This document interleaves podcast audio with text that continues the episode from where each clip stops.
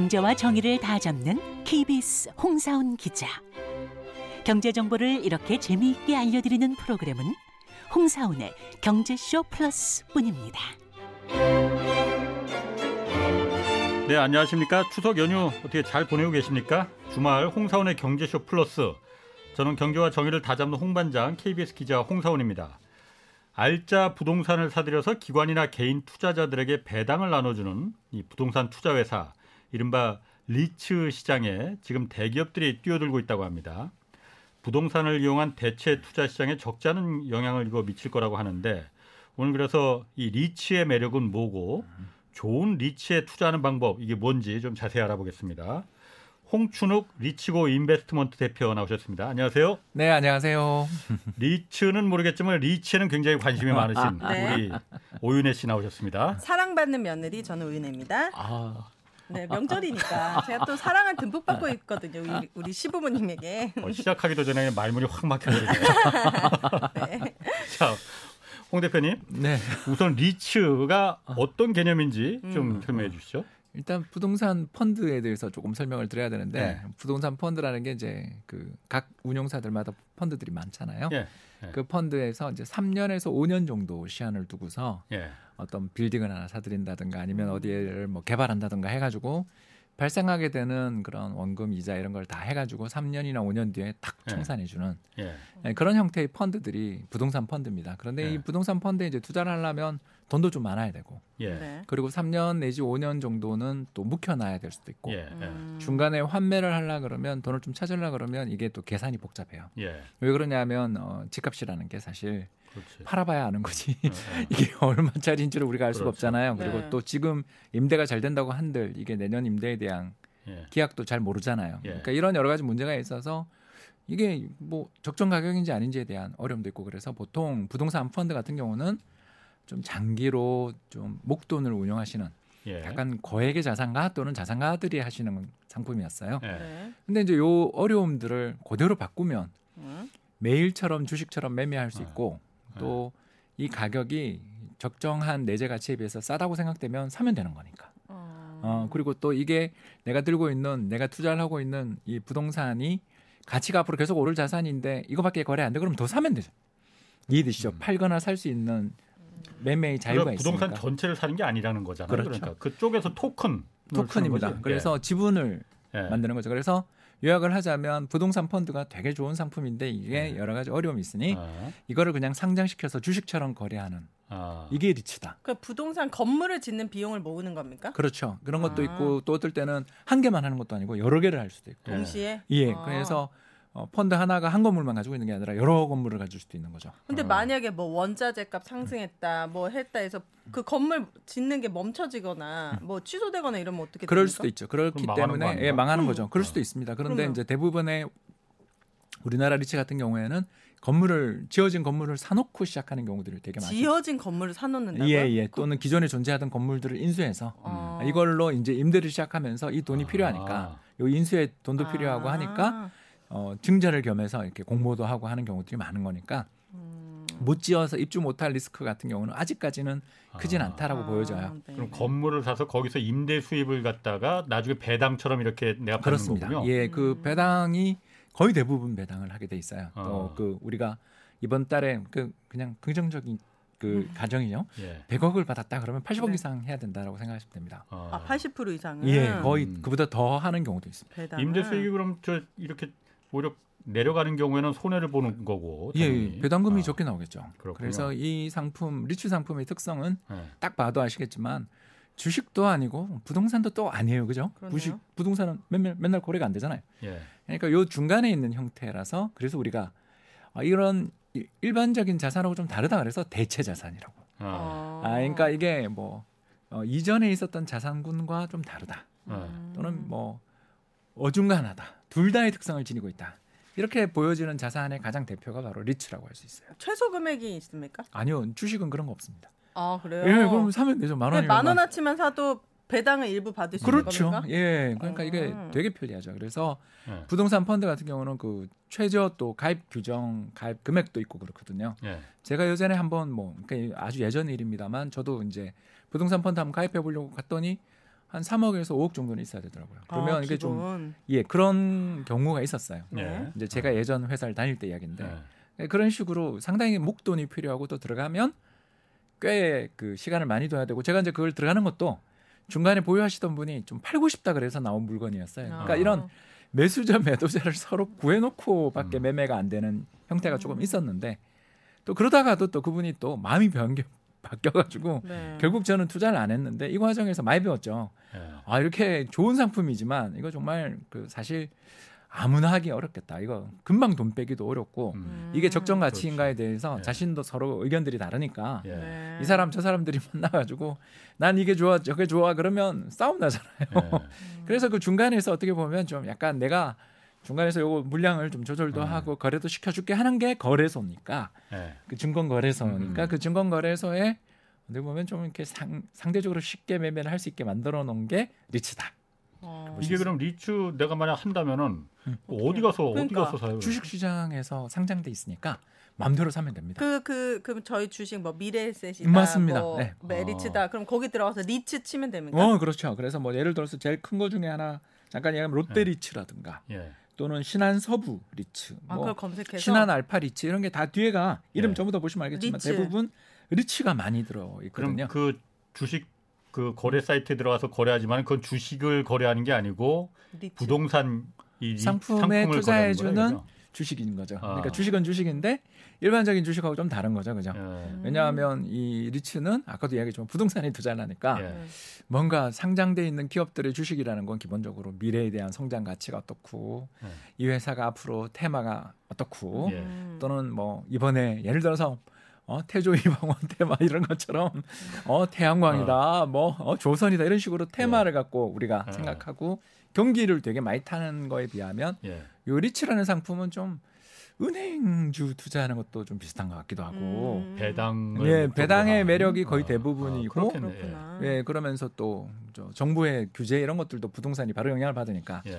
그래서 내수 관련돼 있는 좀 주식이고 배당을 많이 주는 주식으로서의 특성도 지니고 있는 거죠. 음, 그럼 하, 네. 음, 먼저 말씀하세요. 그 주식처럼 내가 오늘 샀다가 뭐 내일 모레 바로 아, 매도. 아무 상관 없습니다. 아 그런 거. 그러고 나면 이제 팔고 나면 이 거래일 뒤에 현금이 또 계좌에 딱 들어오고. 아, 아니 그럼 똑같아요. 내가 그 어떤 리츠에 음. 만약 샀다면은 그 리츠가 어떤 건물에 지금 투자한 건지 그거는 나와요? 그거는 봐야죠. 정, 음. 기업 정보 있지 않습니까? 예. 각종 뭐 HTS나 예. 어, 또는 그 네이버나 카카오나 같은 이런 데 가셔서 아. 요 증권 사이트에 가셔서 음. 네. 요 이름을 딱 검색하면 요건 어떤 건물에 지금 투자돼 있는 상품이다가 다 나와요. 그거는 아, 기업 공개하면서 이미 다 밝히는 거죠. 네. 그럼 그건 한번 이렇게 가서 보고 현지에 가서 그렇죠. 답사해야죠. 부동산도 좀그 소개서도 보고 해서 맞습니다. 음. 괜찮네 하면은 할 수도 있겠네. 네, 그런데 네. 이제 요런 상품의 한 가지 특성을 하나 더 말씀을 드리자면 예. 돈을 모아서 건물을 산다 그랬는데 돈을 네. 모으는 게 꼭 주주들한테 돈을 모을 필요는 없잖아요. 은행한테 가서 돈을 빌려도 네. 되잖아요. 네. 이해되시죠? 그래서 네. 요런 게 회사랑 똑같아요. 예. 회사가 주주들한테 돈 빌려서 이게 상장이죠. 예. 또는 증자죠. 네. 이렇게 주주들한테 아, 음. 어이 저 굉장히 좋은 프로젝트가 있는데 지금 회사에 돈이 없어요. 예. 증자하겠습니다. 이러면 주주들한테 일할로 돈을 걷잖아요. 예. 네. 실고 나면 다른 사람한테 가는 거고. 예. 그러니까 이런 식으로 가는 게 증자라면 어 이게 주주들한테 지난번에 한번 돈을 빌렸는데 이번에 또 보니까 금리 네. 차입 여건도 좋고 네. 돈을 빌리기 좋은 조건이라 지금 하고 만들지만 네. 아무튼 그런 여건이면 그냥 회사채 시장에 가서 찍을 수도 그렇지. 있고 은행 어, 가서 돈을 은행 빌리기도 빌리지. 하거든요. 음. 예. 그래서 이게 레버리지라고 하잖아요. 예. 지렛대 효과. 음. 우리가 집 살 때 10억짜리 집을 살 때 5억 내 돈, 5억 은행 돈 이렇게 해서 음. 예. 산 다음에 아 거실이랑 안방은 내 거지만 나머지는 아, 전부 다 은행 거다 뭐 거. 이러잖아요. 네. 베란다부터 뭐 주차장 다 예. 은행 거다 그러지 않습니까? 예. 그런 것처럼 우리 요 리츠들도 좀 레버리지를 해요. 음. 그래서 레버리지를 해서 돈을 빌려서 사업을 한다는 점에서 또 비슷한 면이 꽤 있죠. 어. 음. 그게 그거 구매자들한테 어떤 단점이 됩니까? 단점이 될 수 있는 게 금리 오를 때 네. 리츠 회사들의 부담이 음. 커지지 않겠습니까? 그럼 배당이 줄어들겠네. 아. 예, 당연하죠. 왜냐하면 어. 금리가 오르는데 그렇지. 음. 돈을 빌려서 사업을 하고서 건물을 지어서 인테리어도 하고 또 뭐 공실 났던 거를 갖다가 어떻게 해결하기 위해서 좀 인센티브도 주고 막 그러면서 영업 활동을 하는 돈이 예. 빠지니까. 주주한테 다 조달한 돈으로만 해결됐으면 어. 좋은데 좀 수익성을 높이기 위해서 그렇진 어. 않으니까 특히 우리나라 임대 수익이라는 게 좀 높으니까 예. 음. 금리보다 좀 높잖아요. 예. 아니, 그러니까 사업을 하는 거지. 그러니까 금리가 높아지는 경우는 마진이 좀 축소될 수도 있고. 음. 그래서 주식이랑 또 비슷한 면이 되게 많아요. 그러게. 네. 그래서 주식도 그래서 우리가 위험한 잘 모르면은 ETF 하잖아요. 네, 맞습니다. 그럼 이 리츠도 ETF로 할 수가 있어요. 예, 그러면? 세개 상장돼 있습니다. 세 개나 세세 개나 개. 어. 예, 아. 그러니까 어, 뭐 장, 재작년인가요? 2020년인 걸로 기억하는데 그때부터 시작해서 예. 어, 리츠에 대신 투자해주는 또 펀드에 대한 펀드인 거죠. 어. 왜냐하면 리츠라는 게 기본적으로 주- 부동산 투자 신탁 증권 뭐 이러면서 이것도 펀드니까 예. 음. 그러니까 이 펀드를 또 묶어서 펀드로 만들어 준 거죠. 그런 펀드가 지금 세 개나 상장돼 있습니다. 어. 음. 그래서 요걸로 투자하면 예. 골고루 다 섞어져 있을 거 아니에요. 대신 네. 수익은 안 높을 것 같은데. 이것도 배당 받습니까? 이거 똑같죠. 이 ETF도? ETF의 특성이 뭐냐면 네. 그, 그 어, 펀드를 주식처럼 상장을 시킨 거니까 네. 리츠를 모아서 또 자기들이 네. 거의 뭐 마진 크게 차이 없이 음. 어 그걸 해서 그 상품을 만든 거니까 수수료도 그렇게 비싼 편은 아니고 해서 저 같은 경우는 공부를 아까 우리 홍 기자님 이야기하신 것처럼 어, 신한 알파 리츠야 그러면 신한 알파 리츠가 어디 어디 투자돼 있는지 가서 음. 공실이 났는지 밤에 가서 불이 꺼져 있는 빌딩 층이 아, 그런 거 있는지 봅니까? 아 그러니까 그런 걸 음. 봐야죠. 근데 그게 귀찮잖아. 네. 그게 귀찮을 때는 그냥 어이 저 리츠 ETF 예. 중에서 어 거래가 제일 많은 게 뭐지 이렇게 하고 찾아가지고 음. 예. 그래서 그냥 그걸 사면 상장돼 있는 대부분의 리츠를 다 골고루 투자해 주는 음. 셈이니까 아. 괜찮죠. 음. 그래서 이런 뭐랄까요 옛날에는 부동산 한다 그러면 인, 일생을 건 좀 베팅이잖아요. 예. 어, 내가 5억을 대출 받아서 5억 10억짜리 집을 샀다. 근데 집값이 많이 하나 1억만 빠져도 예. 내 원금 5억 투자한 게 4억이 되니까 네. 20% 손실이 생기는 예. 거잖아요. 예. 그러니까 이런 것처럼 부동산이라는 게 사실은 좀 어, 쌀 때 사라고 다들 이야기하지만 싼 데는 이유가 있는 건데. 어. 음. 그래서 부동산 투자가 어렵고 부동산을 하려면 결국 이게 돈이 많아야 된다. 뭐 우리 이런 음. 이야기도 하잖아요. 예. 네. 그런 거에 비해 리츠는 특히 ETF는 어, 그냥 개별 주식처럼 매매하면 되니까 음. 부동산에 음. 간접으로 투자해주는 좋은 점이 있어요. 다만 이제 좋은 점만 이야기했으니까 이제 나쁜 음. 점도 이야기할게요. 네. 예, 우리나라 리츠는 문제가 있어요. 뭡니까? 뭐가 문제냐면 우리는 지금 이야기를 쭉 하는 과정에서 네. 뭔가 아파트를 떠올리고 계시잖아요. 아니면 어, 오피스텔, 아니 네. 빌딩. 빌딩. 그러니까 그런 거를 다 떠올리는데 이게 우리나라 리, 리츠들이 사실 그런 리츠는 소수고요. 네. 네. 그러면요. 대부분 예, 상가예요. 상가 아. 어, 특히 상가. 임대료를 목적으로 하는 거니까. 예 그리고 어. 더 문제가 예. 일반 상가면 좋겠는데 쇼핑몰이에요 많이. 쇼핑몰 상가? 지하 상가 같은 거? 그런 것도 있지만 어. 마트. 어. 아, 마트 상가. 그게 왜 문제인가 그러면? 왜냐하면 경기 변동이 엄청 크잖아요. 그치. 어. 우리가 예를 들어서 뭐 이건 비유에 불과합니다. 터지면은 그렇죠. 얼마. 전에 어. 뭐 우리나라에서 제일 큰 마트를 한번 갔어요. 갔는데 예. 입점에 있던 가게들이 굉장히 그 큰 마트에 입점에 있는 가게들은 다 들어와 있어야 되잖아요. 예. 근데도 군데군데 빈대를 발견한다든가 예. 네. 혹은 또 사람 돌아다니는데 너무 장세가 안 돼서 예. 뭐 굉장히 치킨을 싸게 판다든가 어. 어. 아, 우리 지금 이런 게 요새 이슈였잖아요. 예, 예. 음, 그래서 왜 이런 일을 할까? 장사가 안 되니까 그런 면도 있을 수 있는 음. 거잖아요. 네. 그러니까 이게 꼭 좋은 음. 면 있고 아 우리 그거 싸게 사서 좋아 이렇게 할 음. 수 있지만 사실은 미끼 상품일 수도 음. 있잖아요. 네. 그래서 제가 음. 어디 브랜드를 이야기 안 하고 이야기하는 건데 음. 그런 것처럼 이 마트라는 곳이 경기를 되게 탄다. 음. 그리고 두 번째 외부 충격. 음. 뭐 예를 들어서 어, 2016년 한원령 이후에 중국 관광객들이 싹 안 들어오게. 되면서 네. 중국 관광객 대상으로 해서 지었던 그 수많은 쇼핑몰들 기억나실 겁니다. 예. 또는 면세점들 네. 예, 이런 것들이 타격받는 거 봤던 것처럼 예. 또 코로나 이후에는 음, 음, 일반적인 우리 오프라인 음. 쇼핑몰은 힘들어지고 네. 뭐 쿠팡이라든가 SSG라든가 그렇죠. 뭐 네이버 쇼핑이라든가 아무튼 인터넷으로 우리 주문해주고 네. 또는 요새는 배달의 민족을 비롯한 수많은 delivery 서비스하는 회사들이 약간 마트처럼 행동하기 시작하면서 예. 그쪽에 충격을 준다 그러면 음. 이 wholesale 혹은 retail sale 아무튼 다 죽어가요. 창고나 이런 거 한 데는 돈을 벌었겠지만 음. 고객을 대상으로 해서 쇼핑몰 리츠를 했던 분들은 음. 오히려 손실을 볼 수도 있는 게 현실인 거죠. 그렇네요. 그럼 우리나라 리츠는 왜 그러면 그렇게 상가에만 주로 투자를 해요? 규제도 있고요. 예. 규제? 예, 일단 어 예전에 네. 혹시 기억나시는지 모르겠는데 2020년 일로 기억하는데 한국을 대표하는 뭐 이제 부동산 펀드 회사가 예. 이 회사가 또 리츠도 상장시킨 회사입니다. 음. 이 회사가 강남에 삼성동에 있는 나홀로 아파트를 한, 한 동을 아. 통째로 아, 사서 통째로. 그걸 임대를 놓으려 그랬는데 네. 아, 그래요? 음. 어 물론 가격도 엄청 올랐죠 그 뒤에. 예. 근데 그게 여러 가지 문제가 돼서 예. 뭐 정치가 분들의 발언도 있었고요. 그때 당시 뉴스를 찾아보시면 예.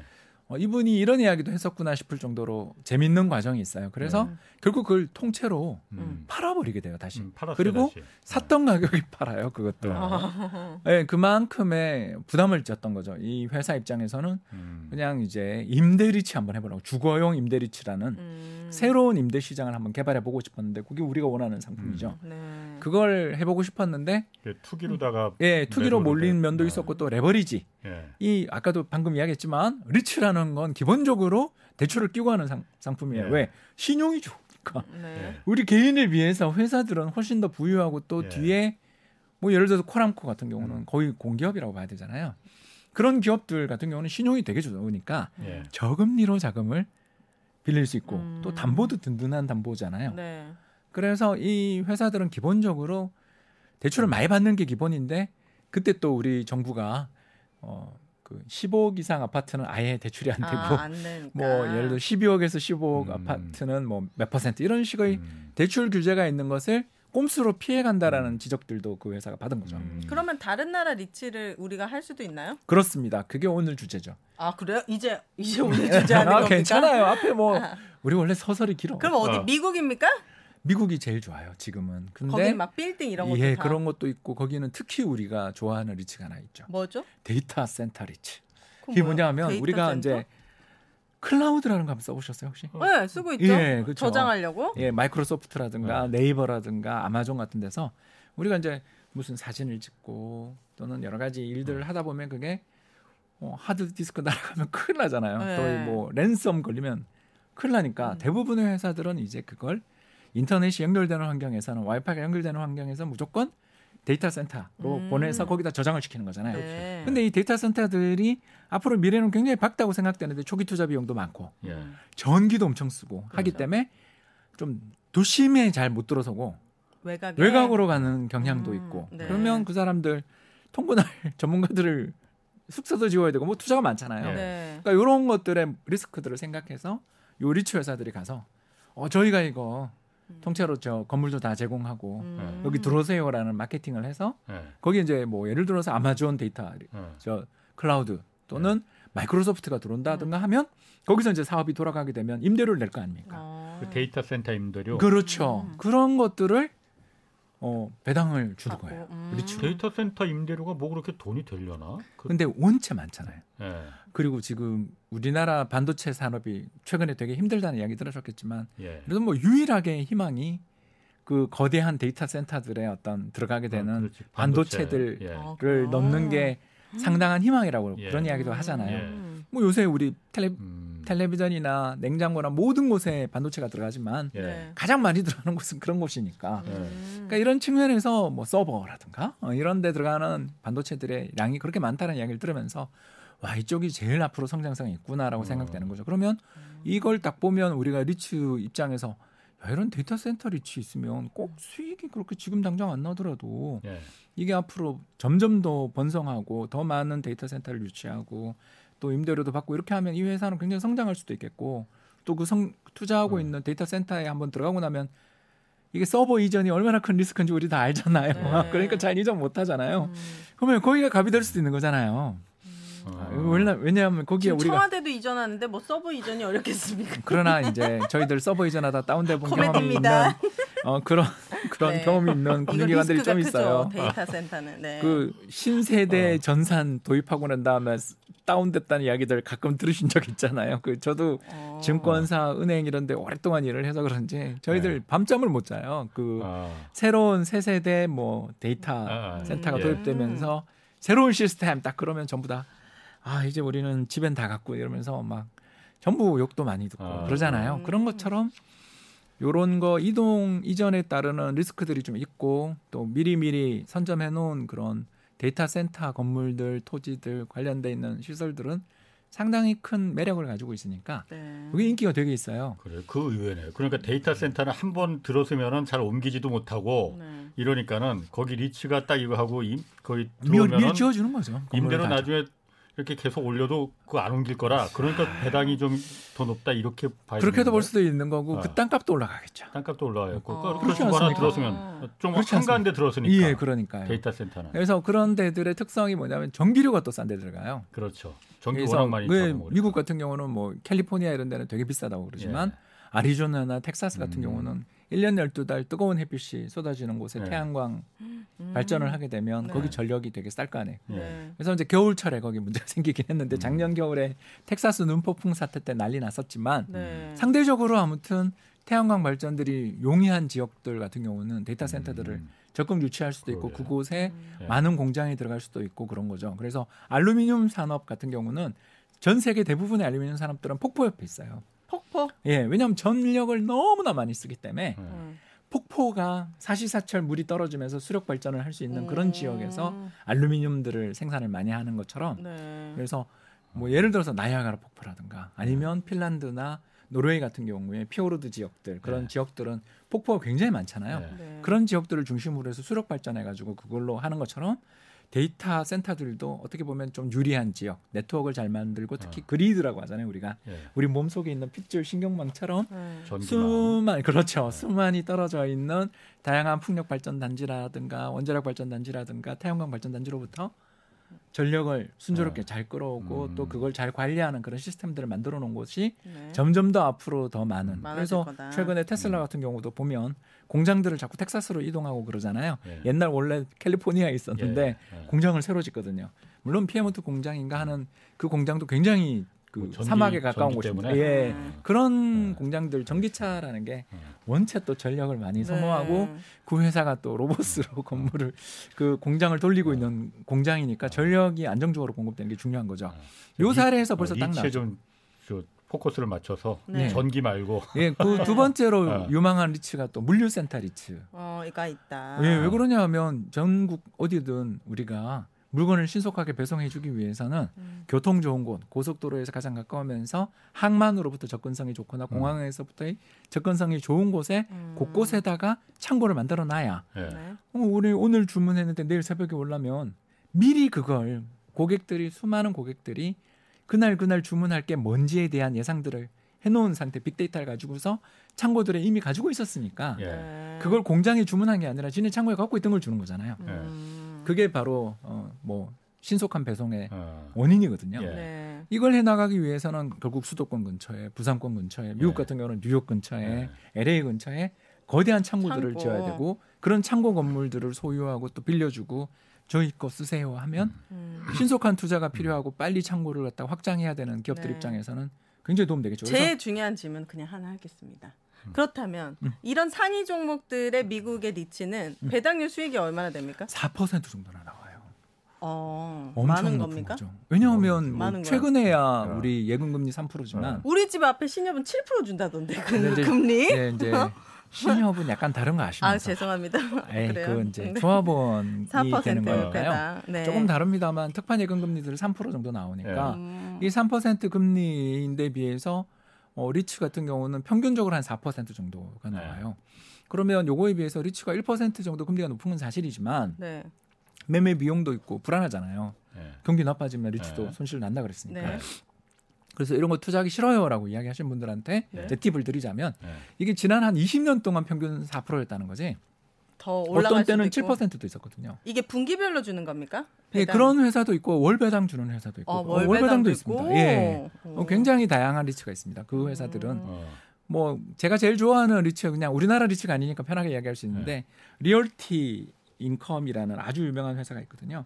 예. 예, 벌써 제가 이렇게 프린트도 해왔는데 어. 어, 네. 나와 있죠. 네. Realty Income 같은 경우에는 평균 역사적인 60, 1994년에 상장된 다음에 연평균 그런 어떤 그 배당 성장이 4.4% 정도 성장. 음. 네. 그러니까 이렇게 꾸준히 배당금이 증가하고 있는 회사인데 음. 그렇죠? 수익률도 엄청나죠. 음. 배당금이 꾸준히 증가하고 있는 회사였는데 갑자기 어느 날 경제 충격이 왔어요.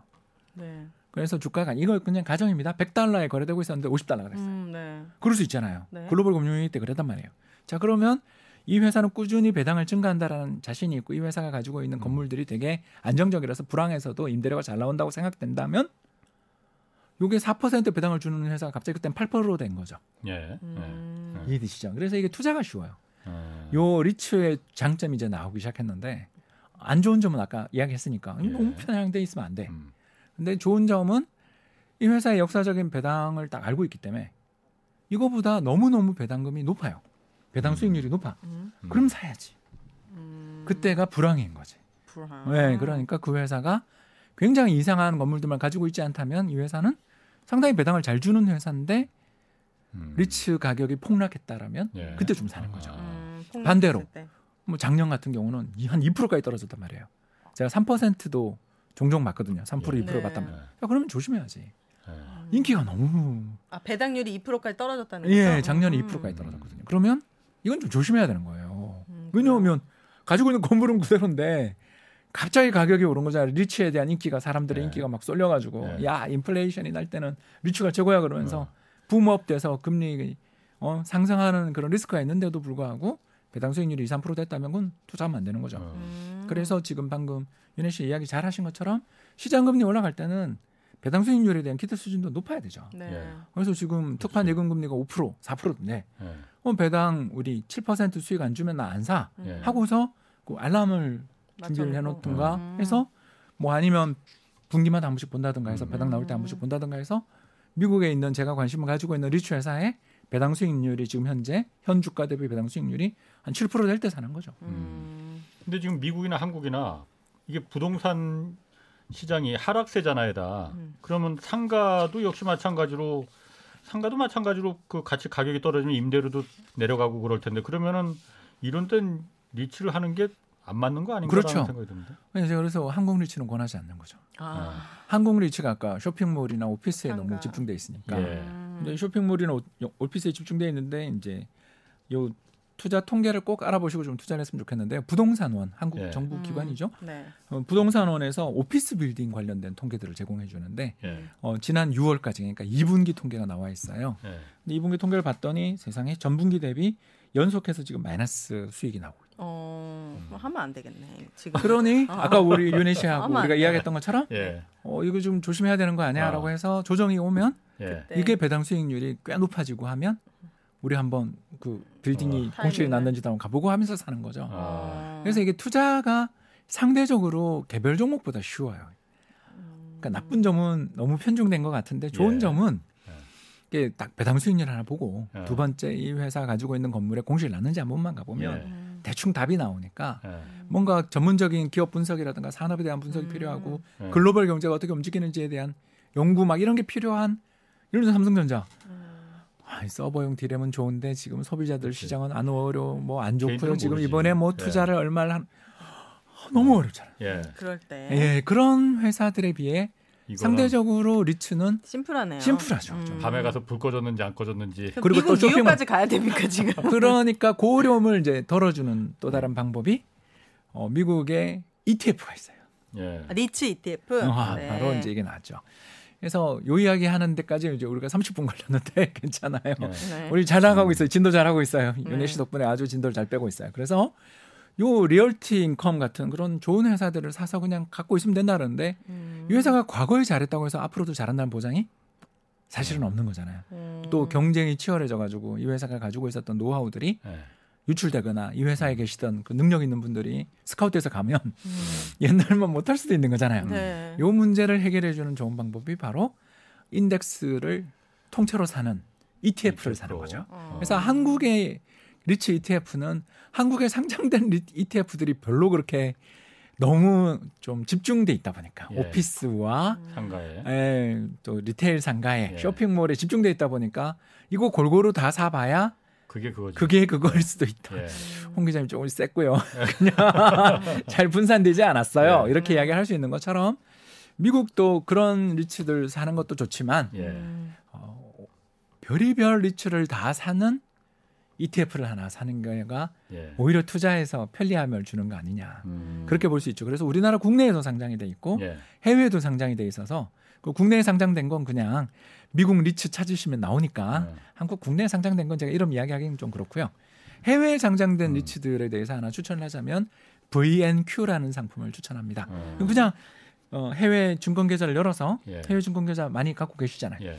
해외 증권 계좌를 딱 열어서 VNQ라고 검색을 하면 네. 예. 바로 이 회사가 뜨는데 이 회사의 어, 장점이 뭐냐면 수수료가 되게 싸요. 음. 그러니까 연간 수수료가 0.1% 정도밖에 안 됩니다. 아. 왜 이게 정말 좋은 점이고 두 번째가 한 400억 불 정도 되니까 우리나라 돈으로 한 60조, 50조 사이 정도 될 것 같아요. 네. 그러니까 시, 시가총액이 너무 너무 크니까 거래가 엄청 잘 되겠죠. 음. 그리고 이 회사가 또 Realty Income도 꽤 많이 갖고 있어요.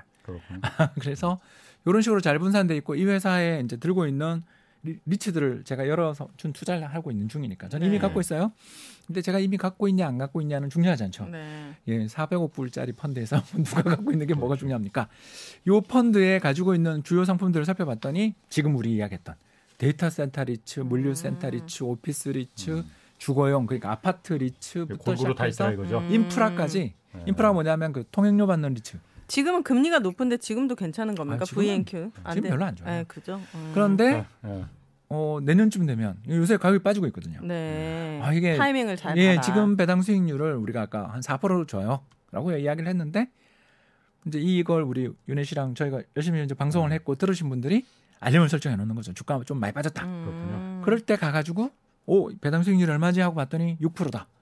아, 난 6%면 고마워. 난 참을 수 있어. 그때 들어가면 된다 이거죠. 네. 그럼 지금 해도 뭐 사실은 보초병 세워도 음. 왜냐하면 투자를 해야 관심을 가시니까 네, 네. 한 주라도 사놓으면 아하, 저는 그렇게 나쁜 방법이겠네. 선택은 아니지 않냐. 알겠습니다. 이런 이야기입니다. 자, 지금 여러분께서는 홍사원의 경제쇼 플러스 듣고 계십니다.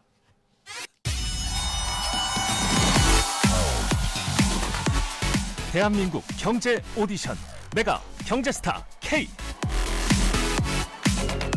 여러분 경제가 어려워서 힘드시죠?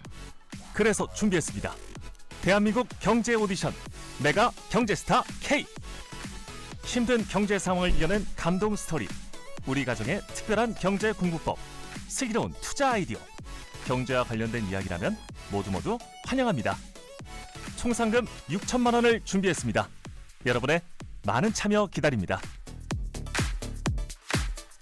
이 프로그램은 당신의 투자의 길을 춤추게 하는 새로운 투자 플랫폼 탱고픽에서 함께합니다. 네, 매주 이 시간에 KBS 일라디오 특별기획 대한민국 경제 오디션 내가 경제스타 K 앞으로 보내주신 그 자신만의 특별한 경제 스토리들 소개하고 있습니다. 오늘 어떤 사연들이 있는지 지금부터 좀 보겠습니다. 먼저 오윤혜 씨가 소개해 주실까요? 네. 기다리는 것도 투자다라는 제목의 윤사범님의 사연입니다. 안녕하세요. 기다림의 미덕을 잘 아는 투자자 윤사범입니다. 요즘 그 어느 때보다 돈에 대한 갈망이 대단한 시기인 것 같아요. 어떤 종목을 사야 할지, 어떤 물건을 매집해야 할지, 오히려 정보가 넘쳐 누구 말을 따라야 하나 혼란스러운 시기죠. 여러분은 어떻습니까? 저의 이야기가 어떤 도움이 될까 해요, 될까 하여 몇 자 적어봅니다. 지금으로부터 20년 전 저는 평범한 셀러리맨이었습니다. 당시 월급 갖고는 부자가 못 되겠다 싶어 틈만 나면 경제책을 읽었더랬죠. 그러던 어느 날 기회가 찾아왔습니다. 어느 투자회사에서 공모가 떴는데 만약 100억이 있다면 어떻게 투자할 것인가 라는 주제였습니다. 그때는 IMF가 터진 지 얼마 안 된 시기라 저는 수도권 미분양 아파트에 주목했습니다. 특히 경기도 화성은 악명을 떨치던 연쇄살인 사건 탓에 모두가 기피했던 지역인데 저는 다르게 봤죠. 서울과 지리적으로 가깝고 서울로 진입하는 고속도로와 가까우니 분명히 오른다. 그래서 저는 100억으로 30억은 경기도 화성에 땅을 사고 나머지 70억은 수도권 미분양 아파트를 살 것이다 라고 했는데요. 결론적으로 저는 합격했습니다. 그리고 불과 2년 후 화성은 동탄 신도시 발표가 났고 수도권의 미분양 아파트들도 모두 5배에서 6배의 수익을 거둬들이게 됐죠. 5년간 이 투자회사에서 배운 노하우를 토대로 저는 2008년 당시 미분양이던 세종시와 강남 아파트를 매집했고 작년에 종부세를 내기 위해 세종시 아파트 한 채만 팔고 나머지는 모두 보유하고 있습니다. 평범한 셀러리맨이었던 저의 투자 눈에 뜨게 해준 그 회사의 노하우가 뭔지 아십니까? 투자에 있어 가장 중요한 건 경기 사이클이다라는 겁니다. 경기 사이클은 10년에서 12년 단위로 바뀝니다. 불황에 사서 기다렸다, 호황에 판다. 놀랍도록 단순한 이것이 노하우인데 모두 기다리지를 못하죠. 지금은 불황의 시작입니다. 기다리십시오. 기다리는 것도 투자입니다. 예, 음. 소감 들으신 소감 어떻게 들으셨어요, 홍 박사님? 약간 배가 아픈데 저는. 야, 진짜 고수네요. 어우 고, 아. 고수입니까? 왜 그러냐면 진짜. 미분양은 다 이유가 있거든요. 음. 그러니까 주변에 있던 기축 아파트에 비해 분양가가 되게 비싸거나 아. 또는 미래에 대한 기대는 분명히 있지만 음. 당장 가보면 음. 여기서 어떻게 사나 싶어서 미분양이 나는 거잖아요. 어. 둘중 하나 아니겠어요. 네. 근데 그걸 그때 샀다. 음. 금융위기 때 샀다. 예. 일단 이분은 능력자이시고 또그 네. 그걸 기다리는 인내심도 가지고 계시는 저는 사실 좀 보기 드문 케이스다. 어. 예. 그런데 결론은 마음에 들어요. 아, 지금은 이제 불황의 초입이다. 네. 다음번 사이클이 올 것이니 음. 지금은 좀 기다려야 될 때다라는 말은 저도 상당히 공감하게 됩니다. 그렇군요. 음. 네. 지금 여러분들에게 기회가 있는 거일 수도 있잖아요. 아, 그럼요. 올해 이제부터 내년까지 음. 상당히 좋은 기회가 오지 않을까. 네. 저도 그렇게 생각하고 있습니다. 목돈이 있어야 할 텐데. 네. 뭐 함께 모아 가봐요, 여러분. 잔고가 쌓이지라는 어떻게? 알겠습니다. 뭐 이어서 제가 한 편 소개하겠습니다. 조물주 위에 건물주 또 건물주 위에 주주라는 제목의 문석현님 사연입니다. 저희 아버지는 1995년에 공무원 퇴직을 하고 귀농해서 시골에서 농사를 10년 정도 지으셨습니다. 하지만 연세가 드시면서 농사는 점점 힘, 힘들어졌는데 2007년 마침 좋은 기회가 생겨서 땅을 팔았습니다. 그 돈을 어떻게 할지 고민하는 아버지에게 저는 안정적으로 배당을 주는 주식을 골라서 추천해 드렸습니다. IMF 당시 퇴직금을 주식에 넣었다가 손해를 봤던 아버지는 망설이셨지만 큰 돈은 못 벌어도 주식 배당금이 나오면 안정적으로 생활할 수 있다는 논리로 설득을 했습니다. 물론 속으로는 저도 떨렸죠. 제 돈도 아니고 아버지의 노후가 걸린 돈인데 혹시라도 이거 잘못되면 큰일 아닙니까? 그래서 그동안 봐왔던 주식 중에 보수적으로 좀 운용할 수 있는 두세 곳을 골라서 투자 설명회, 주주 총회를 쫓아다니면서 담당자가 질릴 정도로 질문을 했고 안정성을 확보받았습니다. 증권회사에 종사하는 친구들도 총동원했고요. 그렇게 발로 뛰고 돌다리도 두들겨 가면서 고르고 고른 종목은 효자 배당금으로 돌아왔습니다. 특히 잘 된 종목은 땡땡땡 개발입니다. 민자 고속도로나 항만, 철도 등에 투자해서 그 수익을 투자자에게 돌려주는 폐쇄형 펀드의 일종인데 당시 조사를 해보니까 이 사- 사업 내용 자체가 안정적일 뿐만 아니라 정부의 수익 보장 계약까지 붙어 있어서 부모님의 노후를 맡길만 하다고 판단했습니다. 실제로 당시 평균 5천 원 수준이었던 매입 단가는 15년이 지난 지금 12,000원에서 13,000원 수준으로 성장했고 그동안 받은 배당금만 해도 투자 원금을 뽑고도 남았습니다. 덕분에 올해로 80번째 생일을 맞이하는 퇴직 공무원인 저희 아버지는 연금에 배당금까지 받아서 돈, 없- 돈 걱정 없는 노후를 보내고 계신데 저희 대한민국의 아버지 세대들이 모두 편안하게 노후를 보냈으면 좋겠습니다. 전쟁통에 태어나서 이 나라가 선진국 대열에 펴- 진입할 수 있는 그 기초를 닦아주신 아버지 세대는 노후를 즐길 자격이 충분합니다. 그분들에게 조물주보다 위에 있다는 건물주보다 더 위에 있고 안정적인 주주인 저희 아버지 사례가 도움이 됐으면 좋겠습니다. 네. 하는 사연이었습니다. 요즘 부모님들이 만나면 연금 얘기 많이 하신다고 네. 하더라고요. 네. 뭐 사실 제가 이분이 투자한 데가 땡땡땡 개발이라고 했지만 원문에는 회사 이름이 나와 있어요. 네. 사실 그런데 봐도 저는 모르겠던데. 아니 왜냐면 저는 아는 게 네. 거기가 제가 한 10여 년 전에 거의 취재를 했던 데거든요. 이게 약간 문제 있습니까 여기? 어, 제가 봤을 때 문제가 있었는데 어. 그때 제가 느꼈던 게 뭐였냐면은 그땐 제가 사실 저는 주식을 안 했다고 했었잖아요. 그때 야 내가 돈이 좀 있으면은 여기 투자하면 이거는 음. 대박이네. 음.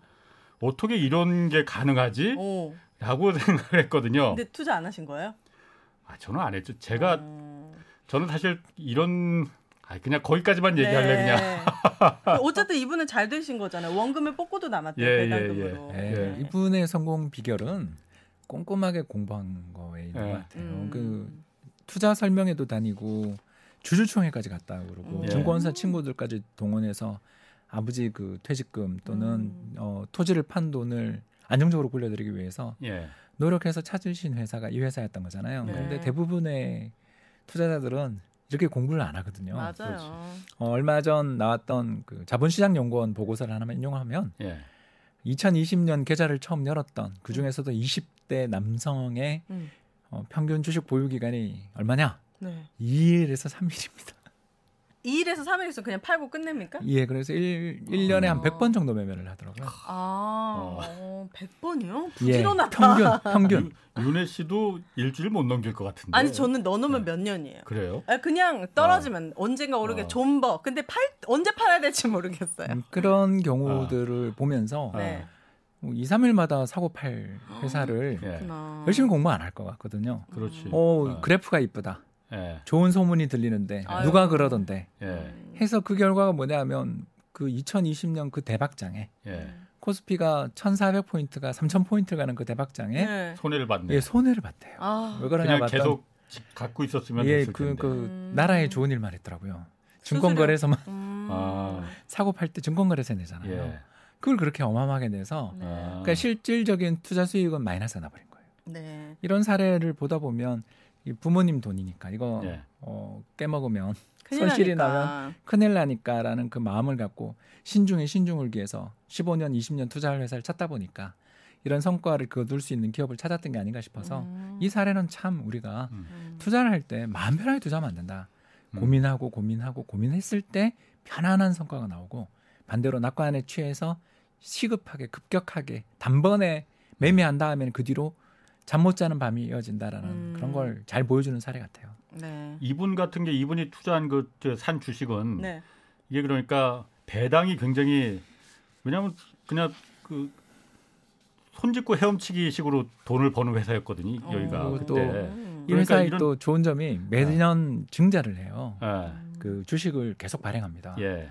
근데 주식을 발행할 때 만약 그 증자를 참가했다면 예. 지금 아까 그 가격 오른 것보다 훨씬 더 많은 가격 상승이 있었거든요. 음. 증자에 참여했으면 예, 그러니까 증자를 감안하지 않은 수익이신 것 같고요. 아까 예. 그 샀던 매입 가격과 현재 가격은 그렇지. 이 회사는 어, 기업은행하고 좀 비슷한 게 예. 매년 증자하잖아요. 네. 이 회사도 매년 증자하거든요. 음. 증자를 해서 그 주주들의 돈을 가져와서 그걸 음, 아까 우리 홍 기자가 잘 이야기한 것처럼 이건 망할 수 없는 산업 그러니까. 사업에 음. 어. 계속 투자금을 늘려가며 투자를 하니까 배당을 잘 주는 거죠. 저는 솔직히 그때 취재할 때 국가가 왜 이렇게 허- 이걸 허용하고 있지? 음. 이게 뭔가 따로 왕서방이 따로 있지 않으면 이건 도저히 가능하지 않은 얘기인데 네. 라고 생각했는데 어쨌든 그러면서 내가 돈 있으면 이런 데 주식 사겠다라고 그때 생각을 했는데 사지를 않은 게 참. 그러니까 그때 홍 반장님을 안 만나서 이분이 돈을 버셨습니다. 네. 자 거기까지만 하고 사연 하나 좀 더 들어보겠습니다. 윤혜 씨가 하나 더 네. 보내주시죠. 손녀를 위해 준비하는 선물이란 제목으로 민경문님께서 보내주신 사연입니다. 안녕하세요. 광주에 사는 민경문입니다. 저는 10년 전 직원에게 상담을 받아 처음으로 펀드를 가입하게 되었고 5천만 원을 투자해 3년 만에 50%의 수익률을 보게 되었습니다. 그 이후 아들이 결혼을 했고 손녀가 태어났는데 펀드 수익금의 일부를 아들 결혼에 보태고 나머지 돈을 하나뿐인 손녀의 대학 등록금과 학비를 마련해 선물하기로 했죠. 하지만 한 번에 많은 돈을 주게 되면 손녀에게 상속세 부담도 함께 주는 거였고 어린 손녀에게 너무 일찍 등록금을 주는 건 옳지 않다는 생각이 들어 다른 방법을 찾아야 했습니다.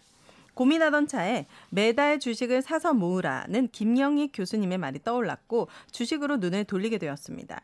하지만 주식을 사기까지 너무 많은 과정을 거쳐야 했습니다. 첫 번째 문제는 통장이었는데 손녀 이름으로 주식 관련 통장을 개설하고 내 이름으로 주식을 매입하기 위해서는 관련 관련 서류가 너무나 많이 필요했습니다. 나와 아들, 손녀까지 3대를 증빙해야 했고 온 가족이 동원되어 가까스로 통장을 만들 수 있었지요. 다음 문제는 매수할 주식을 고르는 것이었습니다. 망하지 않고 오래 투자할 수 있는 회사를 선택해야 했는데 가장 유명한 S전자 주식을 선택하기엔 한 주당 금액이 비싸 부담이 컸습니다. 오랜 고민 끝에 안정적으로 보이는 통신사로 결정을 했습니다. 손녀가 성인이 될 때까지 문 닫을 가능성이 낮았고 당시 한 주당 가격이 3만 원대로 제 기준에 적합한 회사였죠. 수익률이 더 높은 회사를 찾을 수도 있었지만 나이가 들어서 여러 가지 주식을 사기엔 무리가 있었고 하나의 기업만 거래하면서 습관을 들이는 게 좋겠다고 판단했습니다. 그렇게 한 달에 10만 원을 투자해 약 3주씩 꾸준히 주식을 샀습니다. 휴대폰과 인터넷 사용이 서툴러 매달 증권사에 전화를 걸어 매수를 했는데 매달 전화를 하다 보니 상담원들도 내 이름과 목소리만 들으면 나인 걸 알아채고 반갑게 안내해 주었습니다. 그렇게 약 70개월 동안 주식 투자를 했고 700만 원으로 275주의 주식을 가지게 되었으며 현재 주가로 1,050만 원을 모았습니다. 약 6년간 정기예금에 가입한다 해도 이 정도 이익은 안 났을 거라 생각합니다. 게다가 배당금으로 더 많은 이익을 얻었고 배당금은 상속세랑 관련이 없다는 이야기를 듣고 더 마음이 놓였습니다. 올해 제 나이가 어, 69세가 됐는데 손녀를 위해 앞으로 10년은 더 투자를 할 생각입니다. 그리고 아들에게도 제가 그, 그 사이에 세상을 떠나더라도 손녀가 대학을 갈 때까지는 꾸준히 같은 주식을 사달라고 당부를 해두었습니다. 비록 과정은 복잡하고 힘들었지만 매달 주식을 사는 동안 손녀가 떠올라서 즐거운 마음이 더 큽니다. 부디 나의 노력이 손녀에게 좋은 선물이 되길 바랍니다. 음, 700만 원이 6년에 1,050만 원. 음, 350만 원 정도. 350 그렇지. 예, 네. 350만 원. 이 정도의 지금 수익이 올라간 거네요. 네, 50% 성과를. 어떻게 들으셨어요? 어, 좋은 전략인데 저라면 어, 하나 더 추가하고 음, 네, 싶은데 하나 더. 예, 이게 이제 이 통신사 회사들이나 또는 은행이라든가 이런 회사들 또는 전력 관련 기업들이 내수 기업이라서 앞으로 미래에도 이 사업을 계속 유지하는 한은 굉장히 안정적인 성과가 나올 가능성이 네. 있어서 예. 좋은 배당주라는 건 맞는데 예. 이게 이제 문제가 뭐냐면 어, 산업이 급격하게 변하는 시기가 나오면 이 회사도 변화를 할 수밖에 없는 네. 옛날 우리 한국통신 KT가 독점적인 유선전화 사업자를 하다가 무선통신 시대가 돼서는 S 뭐 텔레콤이 지금 다 네. 커져 있잖아요. 음. SK텔레콤이지 뭐 S 네. 뭐야. 두 아니, 아까-. 아, LG도 있구나. 네. 아, 예, 예. 아까 저기 S 전자 그러셔가지고 아. 그래서 요런 전략도 참 좋은데 예. 제가 요 사연 주신 분한테 하나 더 추가를 하자면 예. 그 주식 한 두 주 사고요. 예. 두 주. 네, 두 주 사고 나머지 그러면 3, 4만 원 남잖아요. 예. 그걸로 한국에 상장돼 있는 똑같아요 주식은 똑같으니까 한국에 상장돼 있는 미국 국채를 사보는 것도 어떨까? 미국 국채요. 네, 이게- 음. 아, 좀 어려운데. 예, 그러니까 근데 이분 쉬워요. 지금 전화로 주문하시는 아, 분인데. 그것도 전화로도 살 수 있어요. 아, 아 그래요? 네, 미국 상장돼 국채 있어요. 주세요. 예, 미국 5만 원어치 국채, 주세요. 예, 그렇죠. 식으로? 미국 국채 선물 주세요. 이렇게 네. 하면 됩니다. 아 선물. 이게 이제 미국 채권 시장에서 거래되고 있는 선물 시장을 추종하는 거라서 음. 이 비용도 되게 적고요. 예. 수수료 거의 들지 않고 예. 또 나가서 최근처럼 달러에 대한 원화 환율이 우리 그렇지. 저 추석 연휴 앞두고 국채금리는 계속 올라가고 있어요. 이에 음. 1,300원도 넘고 또 네. 이자도 많이 주거든요. 예. 그러니까 이런 상품에 투자를 하게 되면 좋은 점이 뭐냐면 우리 경제 내에 그런 일은 없어야 되는데 예. 우리나라 맨날 한 번씩 어. 좀 경제가 어려워지고 네. 또 여러 가지 규제도 가해지고 뭐 이럴 수 있을 때 약간의 보험을 달러를 갖고 있으면 이게 되거든요. 아 이게 음. 달러를 사는 겁니까? 그렇죠. 왜냐하면 아, 미국 그러니까. 국채를 사니까 음. 달러 국채를 사는 거니까 아. 이자도 많이 주고 3% 네. 이상 주고 거기다가. 예, 오, 미제, 그러네. 네. 미제 초콜릿. 네. 그래서 조금 지금 너무 너무 잘 해오셨으니까 아. 약간 변하고 예. 약간 변화구를 생각해서 전화군데 국채 선물이에요? 어려운 나도 어려운데. 아이고 난 다른 전화로 종목 해줄 줄 알았어. 다른 전화로 종목. 사면 돼. 알겠습니다. 이게 제일 안전해. 네, 알겠습니다. 왜냐하면 기축통화잖아요. 아. 그러면서 또 좋은 점이 이렇게 손녀가 예. 할머니는 그냥 이걸 사주시면 손녀가 이제 언젠가 알게 되거든요. 지금은 아직 어리실 텐데 어릴 네. 텐데 초등학교 고학년만 돼도 학교에서 선생님들이 예. 특히 이거 주식 매매 이런 것들에 대해서 교육도 하고 이게 뭔지 이런 것도 실습도 음. 시키는 제가 얼마 전에 갔다 온 초등학교에서는 정말 음. 모든 학생들이 다 계좌를 가지고 있는 학교에 가서 강의한 적도 있었거든요. 네. 왜냐하면 아, 초등학교에서? 최근 예 초등학교 음, 6학년이었는데 어, 그럼 좋네요. 바람직해. 음. 정말 저는 바람직해요. 저는 정말 예. 금융 예. 수업 이 중요하죠. 금융 수업을 시킬 예. 수 있는데 거기다 하나 더 예. 달러까지 해놓으면 이 달러에 투자해 놓은 게 이 자산이 가격이 음. 계좌를 딱 열면 예. 얼마 성과가 나고 과거는 어떻게 움직였는지 다 나오니까 아, 공부도 되고 만에 하나 또 이게 보험 삼아 투자를 하시는 것 음. 같아서 그렇게 추천해봤습니다. 네. 이분이 김영익 교수님의 그 조언을 받고 네. 하셨다는데 김영익 교수님이 내가 경제 스타K 여기 심사위원이시거든요. 음. 김영익 교수님 여기에 흔들리지 마시고 최대한 객관적으로 좀 심사를 해주셔야 되는데 네. 김 교수님 그러시겠지 뭐. 저- 기자님만 정직하게 하시면 됩니다. 저는 많이 흔들려요. 아, 그러니까 어, 제 이름 나오면 막 흔들리더라고. 아, 다음 이게 사연은 뭐가 있죠? 다음 사연은 제가 소개하겠습니다. 네. 도전 실버 주식 전업 투자란 제목으로 서울시 구로구에서 최민수 님이 보내주신 사연입니다. 아, 최민수 이름 좋습니다. 네. 안녕하세요. 올해부터 정년퇴직자의 삶을 살고 있는 최민수입니다. 흔히들 젊을 때 공격적으로 투자하고 5, 60부터는 보수적으로 투자보다는 자산을 지키는 쪽으로 포트폴리오를 짜야 한다고들 하죠. 그런데 막상 60이 넘어 보십시오. 대한민국에서 벌어놓은 자산만 지키면서 살 수 있는 60대가 몇이나 될런지요. 저도 아파트 한 채와 연금이 있긴 하지만 앞으로 남은 여생이 길게 느껴졌습니다.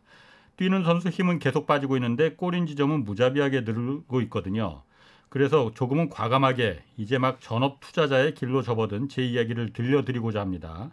2021년 12월 은퇴 후 앞으로 어떻게 살아가야 할지 참으로 막막했습니다. 예전과 비슷한 환경에 재취업하는 건 아무래도 가능성이 낮았고 택배, 편의점 알바, 경비 같은 일을 구할 수는 있지만 길어야 이거 뭐 5년?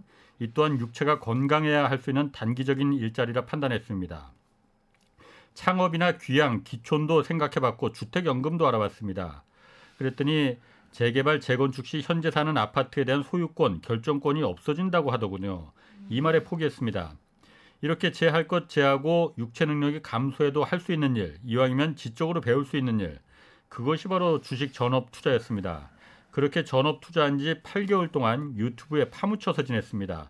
경제 공부해야죠. 종목 살펴야죠. 정말 코피 터질 만큼 바쁘더라고요. 그러면서 저만의 규칙을 정했습니다. 첫째, 투자비의 일정선을 넘지 말자. 현재 투자금도 작은 액수지만 이 돈을 잃으면 다시 충당하기 어려울 수 있거든요. 둘째, 기대치 낮추자. 돈 벌려다가 우리 가족의 노후를 불안정하게 만들 수도 있으니까요. 아직 초보입니다만은 그래도 조금씩 나아지고 있지 않을까 희망 회로를 돌려봅니다. 노년에 땀 흘려 버는 노동의 가치도 중요하고 적은 돈으로 알뜰살뜰 절약하는 노하우도 중요하지만 전업 투자 못할 일은 아니다. 제가 희망의 증거가 되고 싶네요. 아직 부족하지만 홍 반장님 프로 들으면서 매일 성장해 나가겠습니다. 응원해 주십시오. 이런 사연 보내주셨습니다. 이 말이 너무 와닿아요. 대한민국에서 벌어놓은 자산만 지키면서 살 수 있는 60대가 얼마나 될까. 음, 이 정도로 퇴직도 빨라지고 수명도 길어지면서 네. 퇴직 이후에 엄청 막막할 것 같거든요. 맞아요. 최근에 기대 수명 보면 83세래요. 어, 더 사시죠. 그렇죠. 우리 홍 방장님은 홍 반장님은 예. 저는 꽤 오래 살것 네, 같아요. 100세 넘으실 것 같거든요. 기백이 예, 있으셔서. 1970년대 우리나라 겁나요, 사람들 기대 수명이 60세였는데 네. 아, 23년이 늘어났네요. 예, 50년 사이에. 그러니까 5년마다 뭐 거의 한 2년씩 늘어나는 네. 그런 셈이에요. 그렇기 때문에 우리 이대로 수명 늘어나면 정말 90세까지도 살 수 있을지 않을까 싶은 걱정이 되는데 네. 그럼 60세 은퇴하면 30년을 살아. 오, 네. 진짜 길다. 예, 그러니 뭔가 일은 해야 되는데 그 과정에서 전업 투자자의 길을 가시겠다고 했는데 좋은 팁을 아까 잠깐 네. 주신 것 같아서 손실 한도를 꼭 지키셔야 한다. 아까 음. 두 가지 팁. 예, 예. 그 이분 과감하게. 손실. 한도. 예, 그게 이제 네. 원금을 음. 잃으면 끝이니까요. 예. 네. 그렇죠. 그래서 평가 손이 몇 퍼센트 나면 잠깐 다 음. 팔고 좀 쉬는 것도 이 투자에 있어서 굉장히 중요한 기법입니다. 네. 그래서 자신의 손실을 어느 정도까지 나는 인내할 수 있다. 아, 음. 이런 생각을 알겠습니다. 가지고 투자하시면 좋을 것 같습니다. 네. 알겠습니다. 오늘 사연 뭐 여기까지 하겠습니다. 아, 사연이 소개된 윤사범님, 문석현님, 민경부님, 최민수님 감사드리고 아울러 월장원에 나가실 수 있는 기회도 함께 드리겠습니다. 여러분의 사연은 홍선의 경제쇼 홈페이지에 올려주시면 되고요. 12월 9일까지 진행되니까 많은 참여 좀 부탁드리겠습니다. 자 오늘 여기까지 하겠습니다. 홍춘욱 박사님 그리고 오윤혜 씨 두 분 고맙고 주말 홍사원의 경제쇼 플러스 여기서 마치겠습니다. 고맙습니다. 고맙습니다. 감사합니다.